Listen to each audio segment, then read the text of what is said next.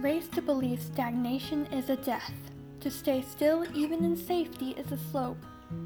Never to be content with good enough, even when good enough is your best.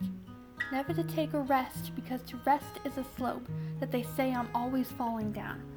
There is always something to reach, but you don't dare reach for what you love. This is a loveless, cruel thing. To never rest is to reach the end before you've done anything at all. Rest is not a standstill, but a chance to grow in a different way.